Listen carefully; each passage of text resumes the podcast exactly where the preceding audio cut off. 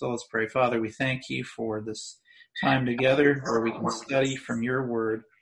And we thank you for this time that we are living in and for this opportunity to study from the Bible. And so I pray that you would guide my mind, guide each of our minds. And I pray that what is presented this evening would be very clear and very understandable and that we would apply what we learn. So I pray this in Jesus' name, amen.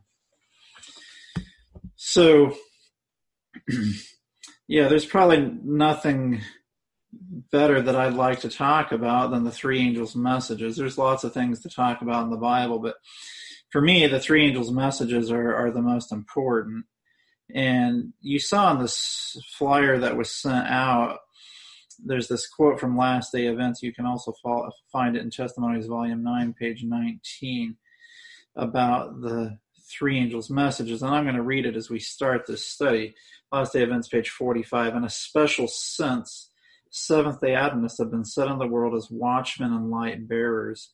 They have been given a work of the most solemn import, the proclamation of the first, second, and third angels' messages. There is no other work of so great importance. They are to allow nothing else to absorb their attention.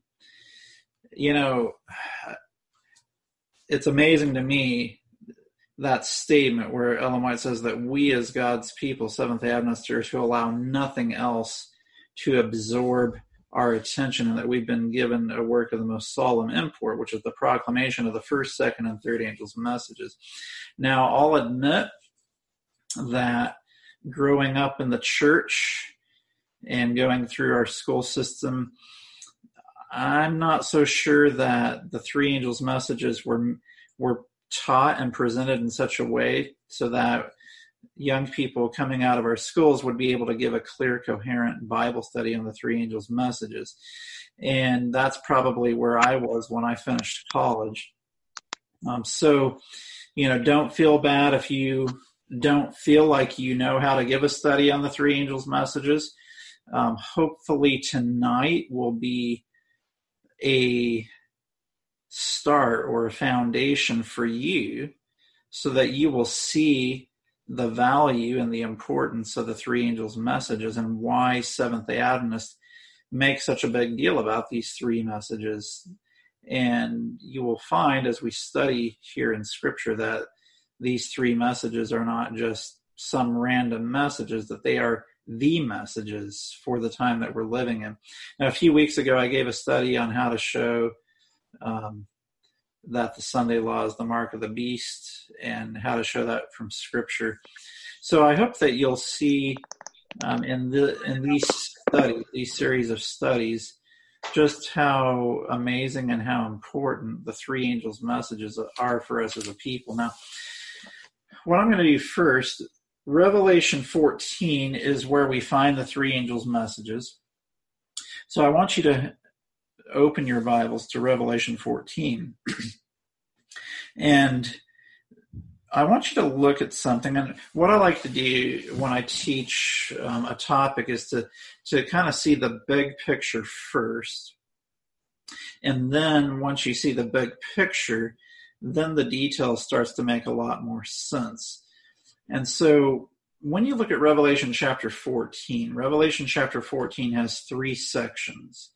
So the first section is found in the first five verses. And the first five verses are a description of the 144,000 standing on Mount Zion, which with the Lamb, which is Jesus Christ. So you have 144,000 standing on Mount Zion with the Lamb. Now, again, big picture understanding here. The book of Revelation, the title of the book of Revelation is The Revelation of Jesus Christ. And when you study the 144,000 very carefully, you will find that the 144,000 stand with the Lamb on Mount Zion because the 144,000 were transformed into the likeness of the Lamb. And so this is one of the climaxes of the book of Revelation in that you have the revelation of Jesus Christ through his saints, known as the 144,000. So the book of Revelation is the revelation of Jesus Christ. Christ is revealed in various ways through the book of Revelation, one of the ways that he is revealed is through the 144,000. So that's the first section of Revelation chapter 14. The second section is the three angels' messages, and that's verses 6 through 12.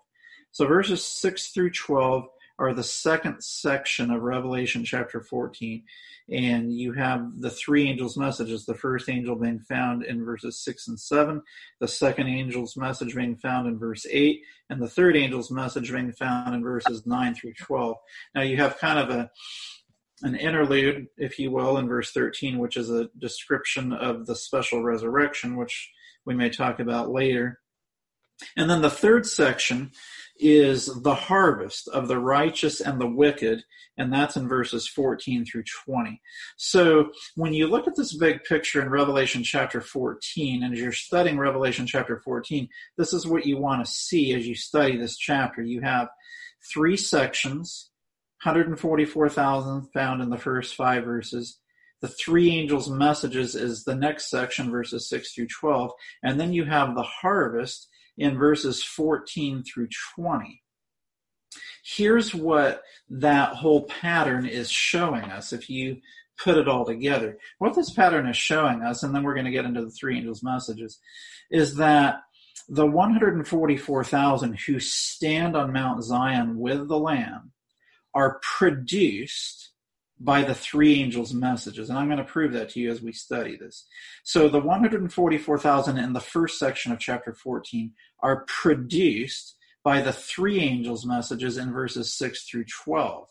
And then what the whole chapter is showing us is that when the three angels' messages produce the 144,000, the harvest is ripened and Jesus comes back. That's what chapter 14 is teaching us. So it's it's a nice big picture that we see in chapter 14. 144,000 they're a revelation of Jesus Christ so they therefore stand with with the lamb on Mount Zion and they are produced by the three angels messages and when those three angels messages produce the 144,000 then we have the harvest and the harvest is a description of the second coming of Jesus Christ so does that make sense to everyone as we set forth on our study so hopefully that's clear to you that you see the three sections and they fit together very clearly. So, let's look at the three angels' messages. And I'll say this if we didn't have the three angels' messages, we wouldn't have the Seventh day Adventist movement. We wouldn't have the Seventh day Adventist church. And you're going to see that as we study this. Okay, so starting in verse 6, Revelation chapter 14, verse 6. And just so you can kind of see what we saw was the big picture, kind of looking at the forest. Now we're going to kind of look at the detail or the trees. The reason why we say that there are three angels is because when you get to verse 9, it says, and the third angel followed them. So we understand that in verse 6, that's the first angel verse 8, that's the second angel. They're not named in such a way. But verse 9 names the third angel as the third angel. So we have three angels' messages. That's where we get this nomenclature from. And in verse 6, we see, and I saw another angel. Now, the word for angel in the Greek is the word for messenger. And I saw another angel fly in the midst of heaven having the everlasting gospel to preach unto them that dwell on the earth, and to every nation and kindred and tongue and people, saying with a loud voice, Fear God and give glory to him, for the hour of his judgment is come, and worship him that made heaven and earth and the sea and the fountains of waters. Now, you may have heard this verse many times, and it can almost become a rote recitation to hear those words stated, but I'm going to hopefully show you just how deep this passage is. There's a couple of things that I want to point out before we get into some of the further detail. First of all, is that this message that the angel is flying through the midst of heaven with is for every nation, kindred, tongue, and people, or um, every nation, tribe, language, and people in modern vernacular. So I, I sometimes I, I, don't think I need to say this to, to this group because I one of the things I miss about Loma Linda was that was the diversity, um, and you really don't even think about it when you live there. But when you live in other parts of the country, you have to remind um, other Americans that the three angels' messages are not only for Caucasians in North America. Um, the three angels' messages are for every nation, tribe, language, people group all around the world. And that's why the Seventh day Adventist Church is a worldwide church because of the the burden that we have to get the three angels' messages to the entire world. And um, so that's the first point I want to make.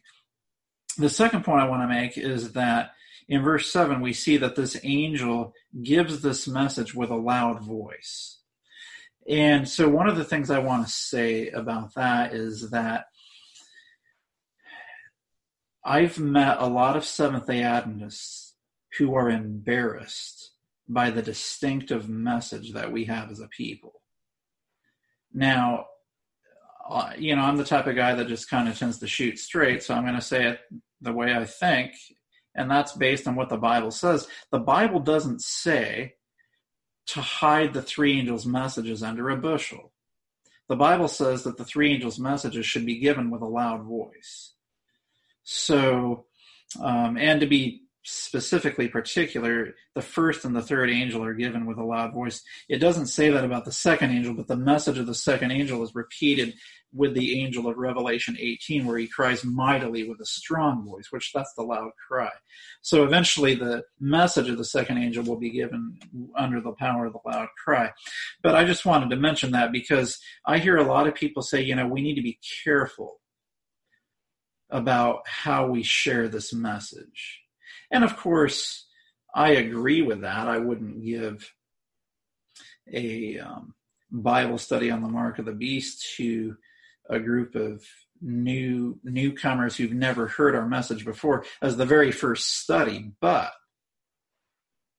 the bible says that the three angels messages are to be given to every nation kindred tongue and people. So don't tell me that millennials or gen xers or whoever the generations that have come after them are now aren't cut out to hear the three angels messages because that's not what the Bible says. The Bible says from the hour of God's judgment till the time that Jesus comes, the three angels' messages are for everybody.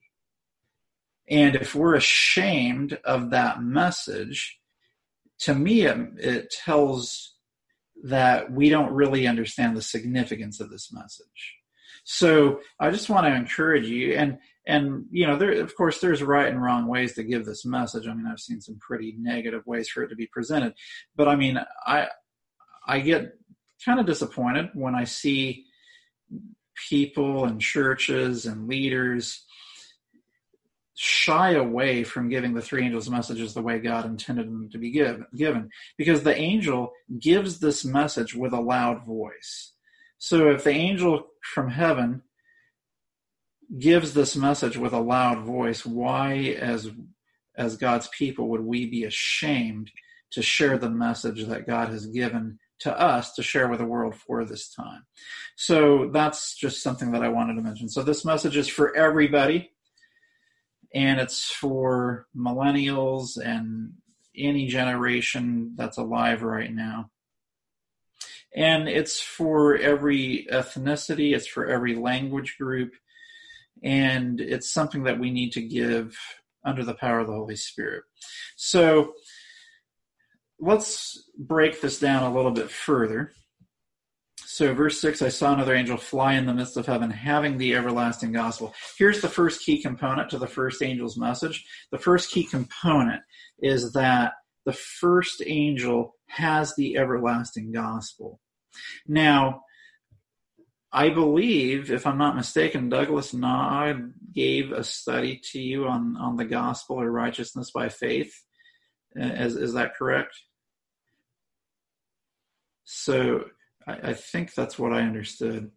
And so you should have a pretty clear understanding from Pastor Na's messages about righteousness by faith in the gospel, but I am going to mention a few things because again, sometimes I find some people in the church who are who are okay with saying, sure, let's talk about the gospel in the context of the first angel, but then they don't want to talk about the judgment hour and they don't want to talk about the second angel's message and the fact that Babylon has fallen, and they don't want to talk about the third angel's message and the mark of the beast.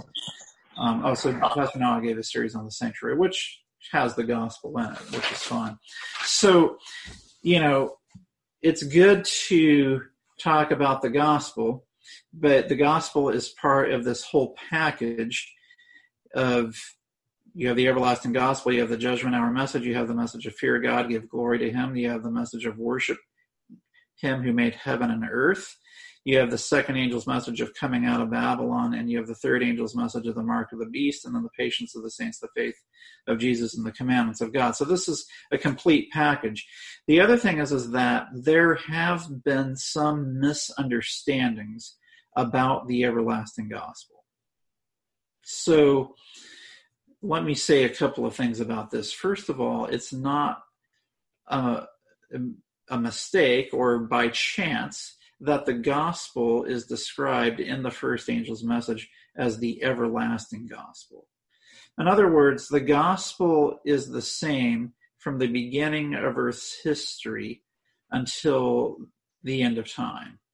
And the first gospel message is seen in Genesis 3:15 when Jesus says, I will put enmity between thee and the woman, between thy seed and her seed, and so forth.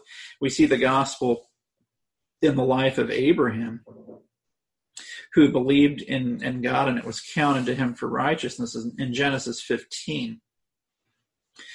And you see the gospel, of course, in the New Testament. One of the verses that I want to mention to you, and this is what I this is what I would recommend that you do as we go through this study now that I've kind of given you some big picture ideas and kind of encouraged you, hey, we need to give this message with a loud voice and it's for everybody and let's not be ashamed of it. And the three angels' messages are what produce the 144,000. And when they're produced by the 144,000, then we'll have the harvest, which is the second coming. So now that we've looked at the big picture, what I would suggest to you is that you take notes now as we go through the key components of the first angel's message, the first being the everlasting gospel. So the verse that I want to take you to, and I, and I would suggest that you write down, for example, Genesis 15, 5 and 6, which I mentioned, which makes reference to the faith of Abraham and that how that connects to Romans chapter 4, verse 3. But what I want to take you to is Romans 1, 16 and 17. And this is a verse that you should definitely write down. Romans chapter 1, verses 16 and 17. And this is a description of the everlasting gospel. This is the Apostle Paul describing this gospel message. So notice what Paul says in Romans chapter 1, verses 16 and 17. He says, For I am not ashamed of the gospel of Christ, for it is the power of God unto salvation to everyone that believeth, to the Jew first and also to the Greek. For therein is the righteousness of God revealed from faith to faith, as it is written, the just shall live by faith. Now, we could do a whole study, you know, pretty much a whole hour Bible study on Romans 1, verses 16 and 17. And I'll just type in the verse in Genesis that I mentioned, Genesis 15, 5 and 6.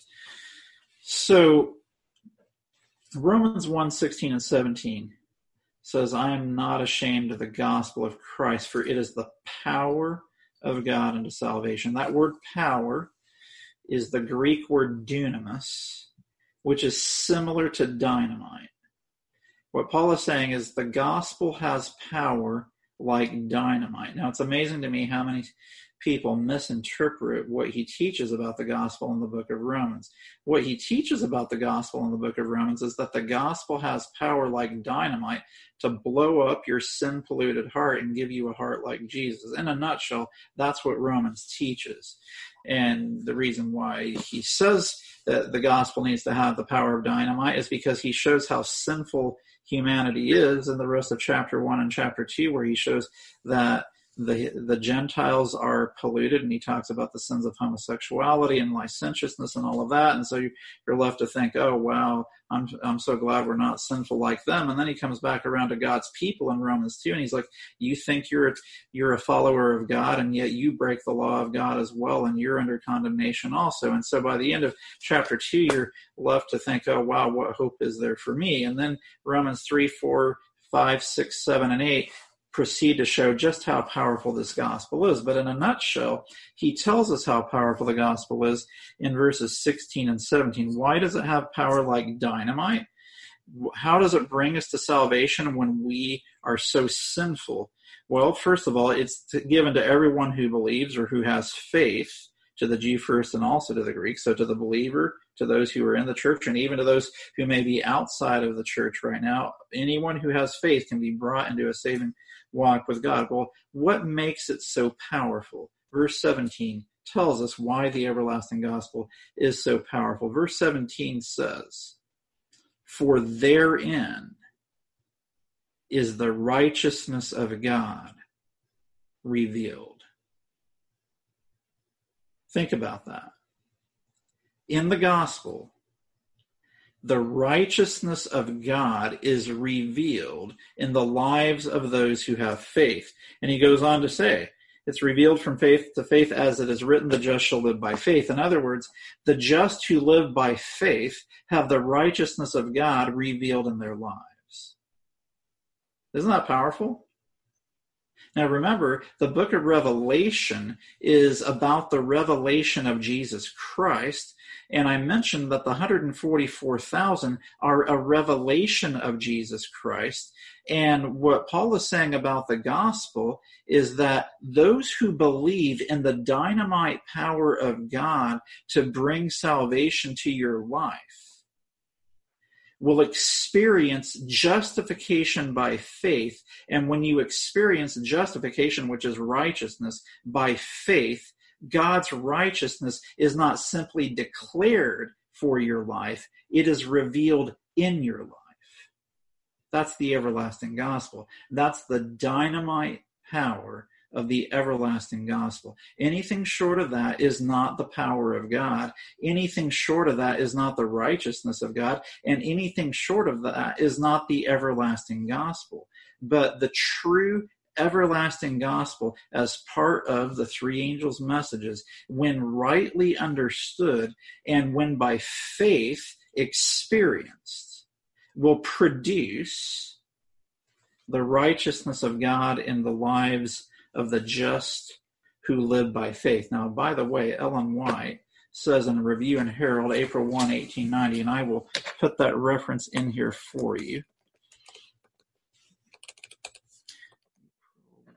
1990, that the message of justification by faith is the third angel's message in verity. And the third angel's message can be used to talk about the three messages in their totality. So, justification by faith means that you have experienced the power of God unto salvation, meaning that you have experienced the righteousness of God revealed in your life. And Ellen White goes on to say in that quote in Review and Herald, April 1, 1890, that when justification by faith is experienced, then you see the loud cry of Revelation 18, where an angel comes down from heaven having great power. The earth is lightened with its glory because those who experience justification by faith have experienced the power of God. They've experienced the everlasting gospel, and the righteousness of God is revealed in their lives. Now the earth can be illuminated with the glory of God's character. So when we say that this angel has the everlasting gospel, this is not a half baked gospel that says that you are declared righteous while you're continuing to live a life of sin. This is the everlasting gospel full of dynamite power in which your sin polluted life has been transformed because you have faith in the power of the blood of Jesus to totally transform you into his likeness so that his righteousness can be revealed in your lives. Isn't that amazing? That's the gospel power I want. I want gospel power to change me. So it's interesting. Well, I don't have time to. We could do a whole one-hour Bible study on justification by faith, and I don't have time to do that per se. I suppose we'll just kind of leave that for your own study. But I'll give you this: go to to Habakkuk two one through four. I'll give you that reference. And um, in Habakkuk, yeah, someone already put it in there.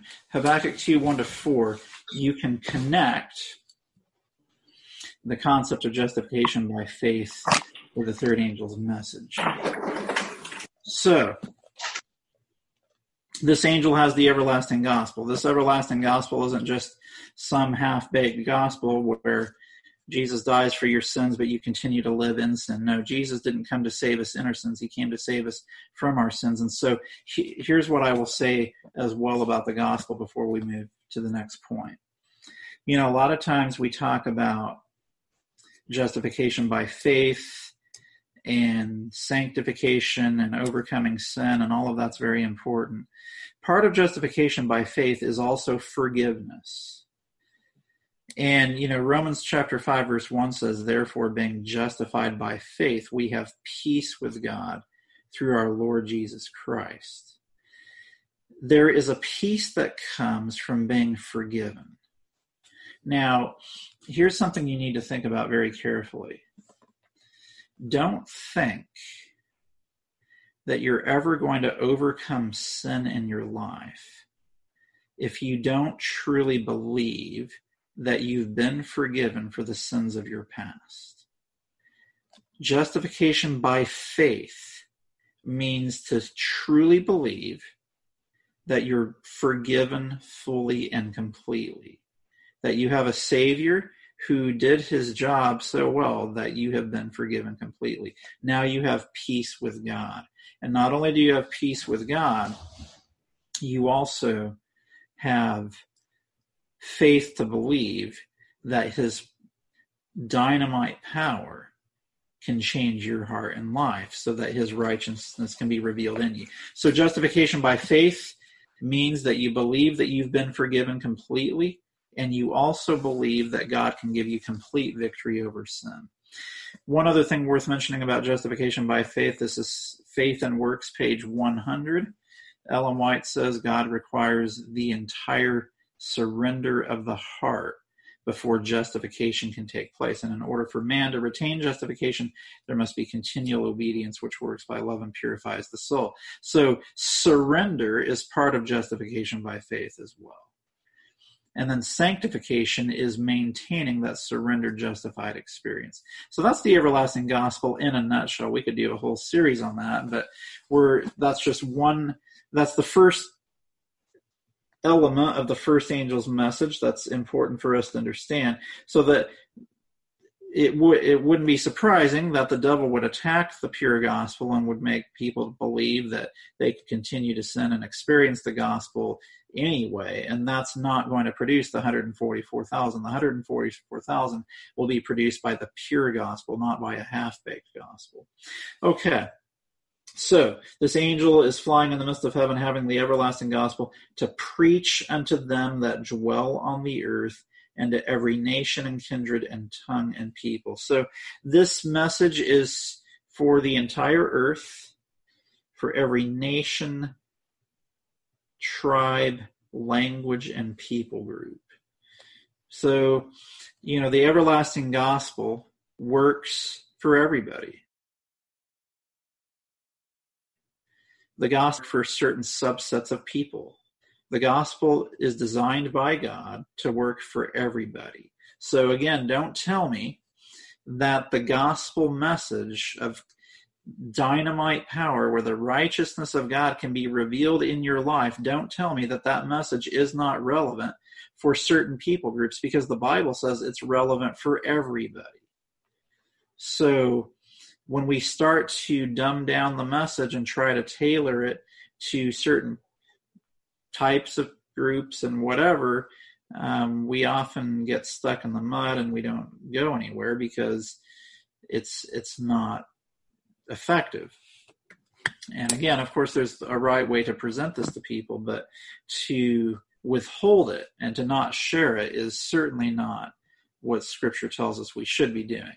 So that's just a reminder that the first angel's message is to be given with a loud voice to every nation, language, tongue, and people. Now, notice verse 7 it says, saying with a loud voice. So again, we understand that this message is to be given with a loud voice. It's not to be hidden. Um, you know, one time I preached at a church. This was actually about nine years ago, and it was somewhere this side of the country, not your side of the country. Although, you know, this is sort of a North American problem and a Western world problem. I preached a message on, you know, the the three angels, and um, the people really were blessed by it. And the pa- so that was on Friday night. So then the pastor introduces me again for Sabbath morning, and, and I'm actually friends with this pastor. He's a nice guy, and he gets up to introduce me, and he's like, you know, um, some of the members were telling me last night, why don't we hear messages like this more often? And I said to them, well, you know, if we heard it more often, it wouldn't be as special when we did hear it. And I just kind of chuckled, but I was like, come on, people. Um, you know, the three angels' messages are to be the primary focus of what we do and why we do what we do. And I'm not saying that every single sermon needs to be from Revelation 14, 6 to 12, but a lot of them should be. A lot of them should at least connect into it and make application to it because our message is to be given with a loud voice.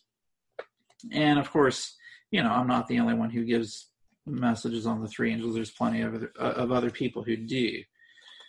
Um, and it's an important thing to be doing right now. So to be given with a loud voice. Now, the next thing that I want you to, so you hopefully took notes about the everlasting gospel. I want you to take notes about what it means to fear God. And it's possible that this is where we will um, leave off until next week. But the first angel's message has a lot to it. So in the first angel's message, it says, Fear God, give glory to him, for the hour of his um, judgment is come. Um, and so, what I want to do, um, I want to um, give you a study on what it means to fear God, and just looking at a few verses. And so, the word fear, it's from the Greek word phobeo, which can mean to, to fear, or it could also mean to reverence. It's the Greek word 5399. And you see this in Revelation 14, verse 7. You also see it in Revelation 15, verse 3, which is interesting. So the message to, uh, in the first angel's message is fear God. And in Revelation 15, that's actually verse 4. It says, You have the 144,000. Um, they're standing on the sea of glass singing the song of Moses, the servant of God, and the song of the Lamb. And in verse 4, it says, Who shall not fear thee, O Lord? So what you see is that the command is fear God. And then you see the 144,000 in chapter 15 singing the song of Moses and the song of the Lamb, saying, Who shall not fear thee? So the 144,000 are a group of people who fear God. So again, the, the three angels' messages are designed to produce the 144,000. We see that from the everlasting gospel, which will produce the righteousness of God in the just who live by faith. And it will produce a group of people who fear or reverence God. And the 144,000 sing the song of the Lamb in verse 4 of Revelation 15, where they say, Who shall not fear thee? Now, I want to show it a few different verses of what it means to fear God. So, Proverbs 1, verse 7, and we'll go through these verses relatively quickly, but you can make note of them and I'll read them. Proverbs 1 verse 7 says, The fear of the Lord is the beginning of knowledge. So here we see the fear of the Lord. And by the way, in the Hebrew, so in the Hebrew, there's um, three words that are very similar. They're 3372 through 3374 in the Hebrew. And they all basically mean to either be reverent or to have reverence. So, you know, some people will say, well, it's not the exact same word. Well, Hebrew and Greek are different languages. And if you see how the Old and the Test, Old and New Testament work together, you'll see that Paul will quote um, freely from the Old Testament in the books of Romans and Hebrews, for example, and he'll use Hebrew words and translate them into Greek words, and then they are the same words in English. So, you know, um, I'm just making that comment for the higher critics out there who try to say that you can't use verses from the Old Testament to explain verses in the New Testament, and that's just patently not true. So these these verses in the Old Testament come from Hebrew words and they're translated as fear, and they mean the same thing as how the Greek word for fear is translated in the New Testament, which is to show reverence or to be reverent. So Proverbs 1 7 shows that the fear of God is the beginning of knowledge. And then we go to Proverbs 3, verse 7. And Proverbs 3, verse 7 says, Be not wise in thine own eyes, fear the Lord and depart from evil. So to fear the Lord is to depart from evil. So it's the beginning of knowledge, it's to depart from evil. And in Proverbs 8, verse 13, it says, The fear of the Lord is to hate evil. Pride and arrogancy and the evil way and the froward mouth do I hate. So those who fear God will hate evil. You know, if you if you cherish certain evil tendencies in your favorite political leaders or entertainment people or whatever it may be, that's not fearing God. Fearing God is to hate evil. So it's the beginning of knowledge, it's departing from evil, it's hating evil. Proverbs 9, verse 10 says, The fear of the Lord is the beginning of wisdom and the knowledge of the holy is understanding. So here we see that the fear of the Lord is the beginning of wisdom. So we see that the fear of the Lord is the beginning of knowledge, it's the beginning of wisdom, it's to depart from evil, it's to hate evil. And in Proverbs 15:33, and by the way, you can go to Strong's or Young's and do the study on your own and find many more um, comparisons. I'm just I'm just kind of whetting your appetite for what the fear of the Lord is. Um, Proverbs fifteen thirteen says, The fear of the Lord is the instruction of wisdom, and before honor is humility. So, um, the fear of the Lord is the instruction of wisdom. So, it's the beginning of wisdom, and the it's the instruction of wisdom. And, you know, you may think, well, I don't have much wisdom right now, but let me tell you something. If you spend time studying the Bible and putting together what Scripture says, you will find that as time goes on, the Lord will give you more and more wisdom as you fear the Lord. And um, you will find that things that are difficult for people in the world to understand, you can see very clearly because of your understanding of the fear of the Lord and of what wisdom means. Now, I want to take you to Psalm 34. Psalm 34. And we are going to look at verses 11 through 15. And this is one of the passages that shows very clearly how the three angels' messages produced the 144,000. So, so pay attention to this passage especially. And this is a very clear and powerful passage of Scripture. Psalm 34, starting in verse 11. Come, ye children, hearken unto me. I will teach you the fear of the Lord. So this is a Psalm of David, a man after God's own heart. And he says, under the inspiration of the Holy Spirit, I'm going to teach you the fear of the Lord. So now I want to know what he says is the fear of the Lord. He says, I'm going to teach you the fear of the Lord. So, what are the next verses saying? Verse 12 says, What is man what man is he that desireth life and loveth many days that he may see good? So he's kind of warming up. Now notice verse 13. Verse 13 is now a description of what the fear of the Lord is, according to this passage of scripture. Notice what it says, verse 13. Keep thy tongue from evil and thy lips from speaking guile. Have you ever seen that description of God's people anywhere else in the Bible? Go quickly to Revelation 14. where we started our study. Revelation chapter 14, we see a description of the 144,000.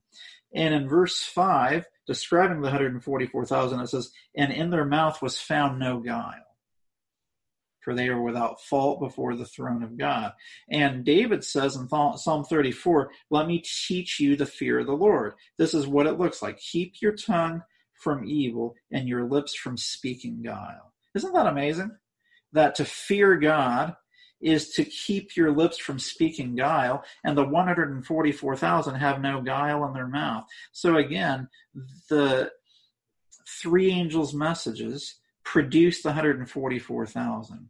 So when it says fear God, give glory to him for the hour of his judgment has come, the 144,000 are going to fear God. They're going to give glory to him. They're going to live with an understanding that we are in the judgment hour and they're going to worship him that made heaven and earth. And then if you continue on in Psalm 34, it says, keep thy tongue from evil and thy lips from speaking guile. Depart from evil and do good. Seek peace and pursue it. The eyes of the Lord are upon the righteous and his ears are open unto their cry. So further elements of the fear of the Lord would be to depart from evil. We've already seen that. To do good, to seek peace, and to pursue it. And you see that the fear of the Lord would describe those who are righteous and those who are crying unto him, those who have an active prayer life. But very clearly, you can see in verse 13 keep your tongue from evil, your lips from speaking guile or deceit which is what Revelation 14, verse 5 says of the 144,000. One last verse that I'm going to show you that shows us what the fear of the Lord is is Ecclesiastes chapter 12, verses 13 and 14. This is one of the famous verses. Ecclesiastes 12, verses 13 and 14. Let us hear the conclusion of the whole matter. Fear God and keep his commandments, for this is the whole duty of man. For God shall bring every work into judgment with every secret thing, whether it be good or whether it be evil. So here you see that those who fear God will keep his commandments and have an understanding that every work of our life will be brought um, out in, in the judgment. And you see a very clear connection with the first angel's message of Revelation 14, verses 6 and 7, that you see in Ecclesiastes 12, 13, and 14. Fear God, keep his commandments, um, this is the whole duty of man. God will bring every work into judgment. And the first angel's message says, Fear God, give glory to him, for the hour of his judgment is come. So that's um, that's what it means to fear God and you may have some questions on that. Hopefully, that is clear and, and makes sense. But just to summarize, to fear God then is the fear of the Lord is the beginning of knowledge. It's to depart from evil. It's to hate evil. It's the beginning of wisdom.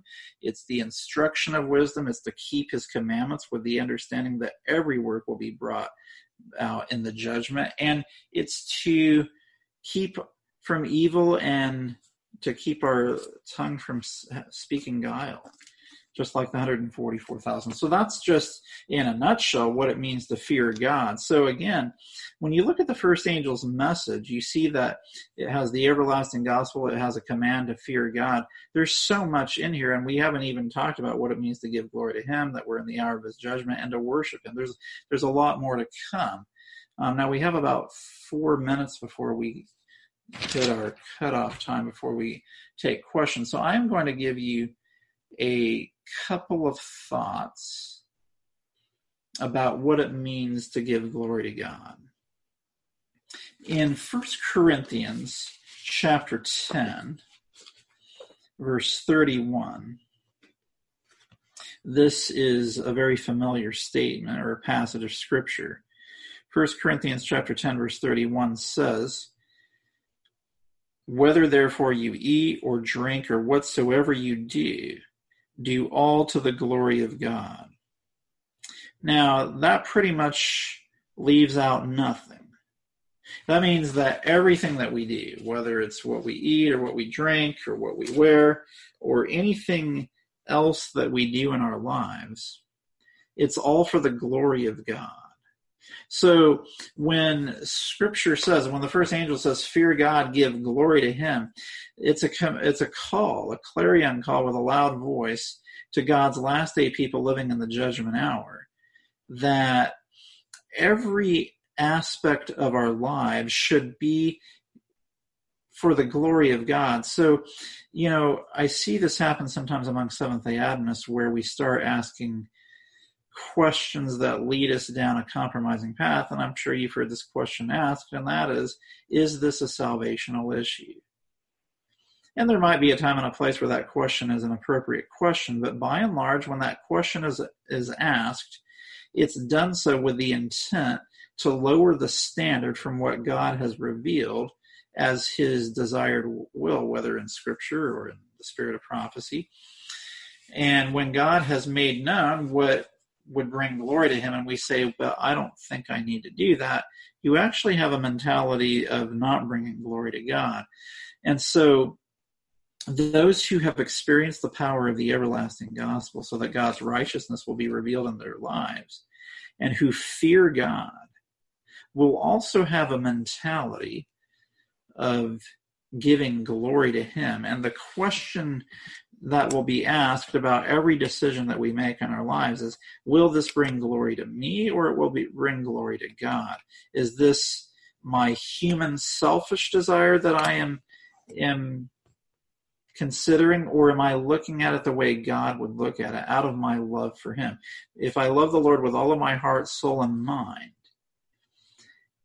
how does that affect my decision with respect to bringing glory to God? So think about that. And, um, you know, you don't want, of course, we don't want to turn Adventism into a list of rules devoid of Christ. But when Christ is in your life, there will be a clear and distinct difference between how God fearing,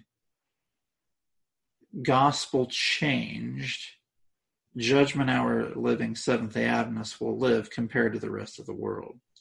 If there's no difference in your lifestyle with that of worldly loving secular people, there's a good chance you're not giving glory to God in your life. So think about that there's a good chance that you haven't really given your heart to the Lord completely. So to fear God and to give glory to Him means that we give our hearts fully and completely to the Lord. Now, there is more that I have on giving glory to God, but we're basically at seven o'clock now. So I am going to put a pause on the study for right now. And basically, what we'll do in part two is we're going to see what it means to give glory to God in its totality, what it means to be living in the hour of his judgment, and what it means to worship him. So, what we did this evening is we saw the big picture, the three sections of Revelation 14, and how the 144,000 are in the first section, the three angels' messages are in the sec- second section, the harvest is in the third section. The three angels' messages produce the 144,000, and when they produce the 144,000, then we will have the harvest, which is the second coming. So we saw that, and then we saw that the reason why the three angels' messages are so powerful and they produce the 144,000 is that it has the everlasting gospel, which produces the righteousness of God, where the righteousness of God is revealed in the lives of those who have faith. Those are the just who live by faith. And then we saw what it meant to fear God. And we briefly touched on the first aspect of giving glory to Him. So that's, in a nutshell, what we looked at this evening. And we will continue forward. And I think we'll hit those three elements of giving glory to God, living the hour of His judgment, and worshiping Him and then we can probably connect that with the second angel's message as part two of our study. And then for part three, we'll look at the third angel's message. So that's the roadmap for the study going forward. So um, should I offer a prayer or should we do that after the Q&A? After the Q&A. Okay, perfect. So why don't we go ahead and open open it up for questions? I have a question, Kathleen. Yeah. Um, so I wrote it down because um, I'm not sure if I'm connected like you guys are. And you were saying you were typing in notes, and I was just wondering if everybody else can see those notes or um, if we had to write our own notes or can well, we get not... copies of your notes? oh, yeah, I, I wasn't just, sure. I kind of did it off the top of my head, so I don't really have notes. But um, but there is in the chat window. If you ch- click on chat, there's a, the whole section has the Bible Oh. that we um, that we went through. So if you, I mean, I do. I have something written down on a piece of paper, but I don't have it typed out. Okay. Um, so I don't know. I don't see a chat window. I see like three dots. Okay. Yeah, if you go to the bottom of the screen, um, where it says like on the left hand side, there's mute, stop video, and then in the middle of the screen, there's invite, participant, share screen, and chat. If you click on chat, it will open up the chat window.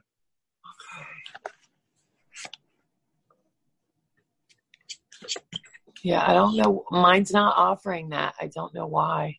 Okay. Well, I will Are you on a copy- phone? Okay. I am on the phone. Okay, so you need to click the three dots that say more. Right. And, And then I'll once you do, you- then it says chat. And Kathleen, because I, I I know that I'm friends with you on Facebook Messenger, I'm going to copy that list Okay. and and, t- Okay. and send it to you. Okay. Yeah, I don't want to waste our precious time on that, but I just wanted to mention it because I wrote a lot of notes, but sometimes you miss things and and it's important. So Yeah, I'll s- I'll send it to you. Don't worry about it. thank you. Any other questions? Thank you. I can make one comment that um, studying and, and, and hearing you for now like two years, um, it's very convicting in my heart. And is I don't want to get sobby.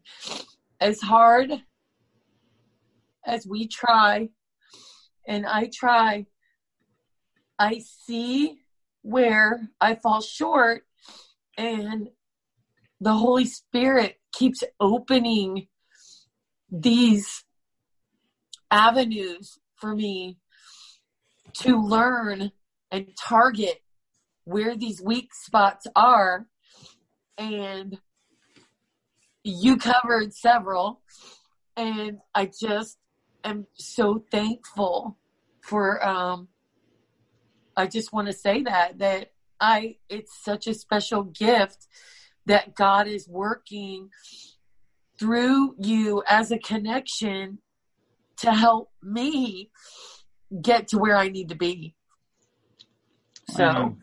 Amen. it's a blessing. It's such a blessing. So thank you. Well, praise the Lord.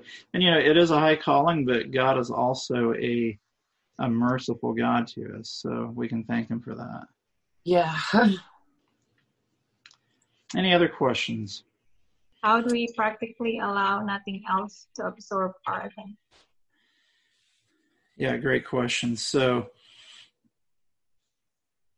every aspect of our lives, whether whether we're in school or in our work, um, should be for the glory of God and for the everlasting gospel to be revealed in our lives.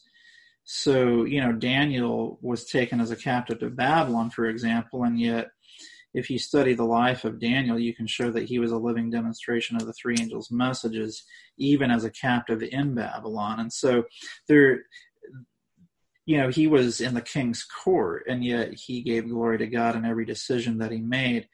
So when God is number one in your life, so and from a practical standpoint, when God is is the most important thing, and you have a dynamic walk with the Lord, every aspect of your life, everything that you do, um, is going to be with the perspective of allowing the gospel to do its work in your heart, of allowing the righteousness of God to be revealed in your life, of fearing God, of showing reverence to Him wherever you are, and of giving glory to Him wherever you are. And people will see that difference. Now, I'm, I'm not a believer in the silent witness idea because um, people say I'll just be a silent witness, and the reality is most Seventh day Adventists are silent witnesses.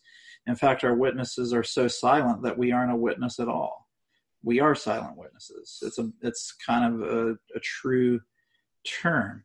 So we should be witnesses, and so whether you're a physician, a physical therapist, a dentist, a teacher, um, whatever else it may be, um, you know, it's um, everything that we do is going to be um, with the pur- purpose of of giving glory to God and of being a witness for Him wherever we are. So wake up every day asking the Lord to to bring people in across your path that you can witness to. You.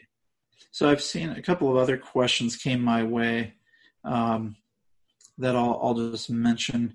You know, you mentioned that forgiveness must be accepted as complete now how do you, you, reconcile that with the final judgment? Okay so you know the final judgment christ stands up and says he that is unjust let him be unjust. He still that's revelation 22 11 he that is filthy let him be filthy still. He that is righteous let him be righteous still. He that is holy let him be holy still. So when when christ stands up when michael stands up forgiveness is no longer available and those who live from the time judgment finishes till the second coming will live during that time with the understanding that by faith all their sins have been forgiven. That's part of justification by faith. You know if you don't have forgiveness at that point the the burden of that sin would crush you. So i mean it's a, it's critical to learn to accept god's forgiving grace every day now.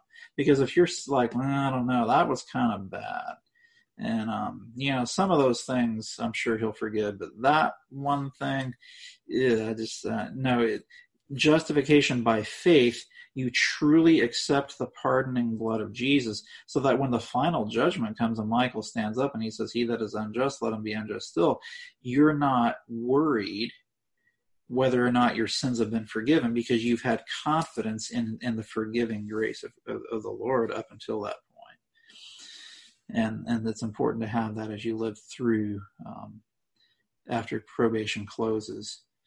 Um, so, um, a couple. I'm looking at some of these other comments. Um, so, uh, great study. I don't know how to live this righteous life, but God will finish the work He started in me. Here's what I would say to that, because humanly speaking, I will readily admit that it seems almost impossible to live the righteous life of God by faith. But that's where faith comes in. Faith is believing what God says, even when humanly speaking it doesn't make sense. And if you're a, a, a babe in Christ, remember Mark 4 18 to 22 talks about how when a blade of grass comes up through the ground, it's not fully mature when it first comes up through the ground. It's a little blade, but it's perfect at every stage of development. And so God isn't going to, you know, expect you to be fully 144,000 mature if it's day two of your Christian experience. He's going to expect you to be surrendered to whatever He has revealed to you at that moment.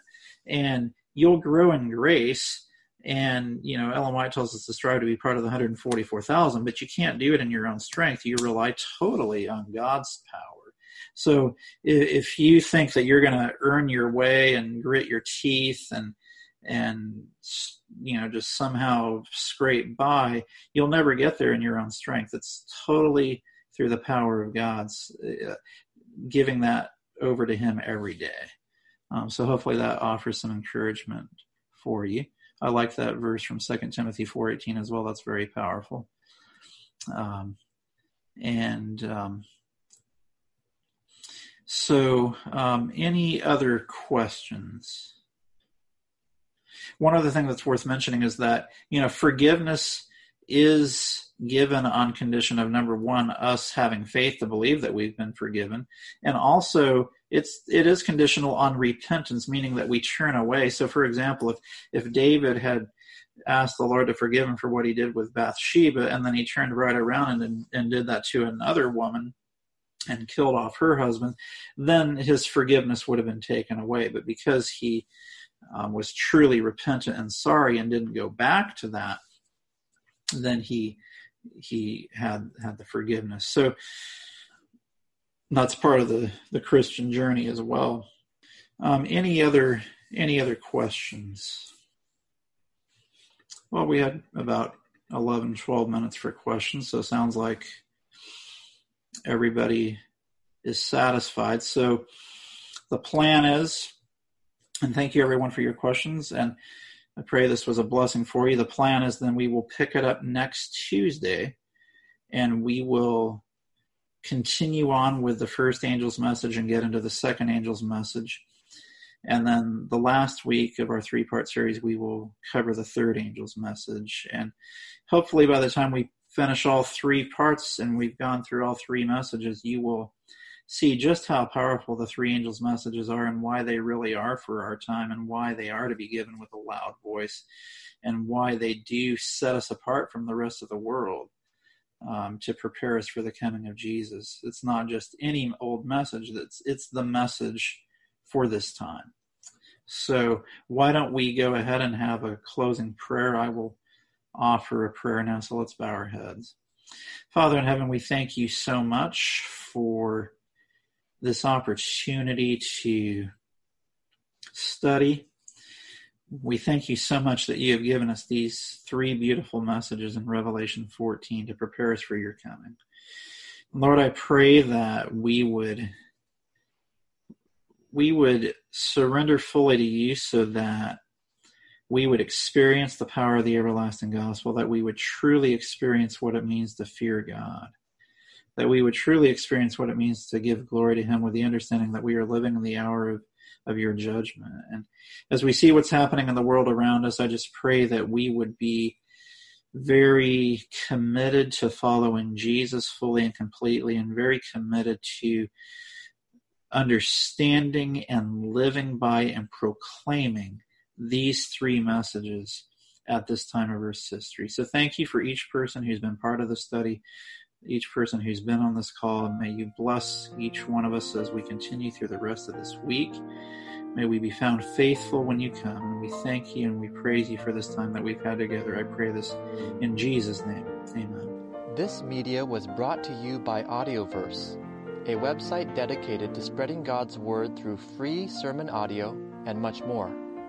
If you would like to know more about AudioVerse, or if you would like to listen to more sermons, please visit www.audioverse.org.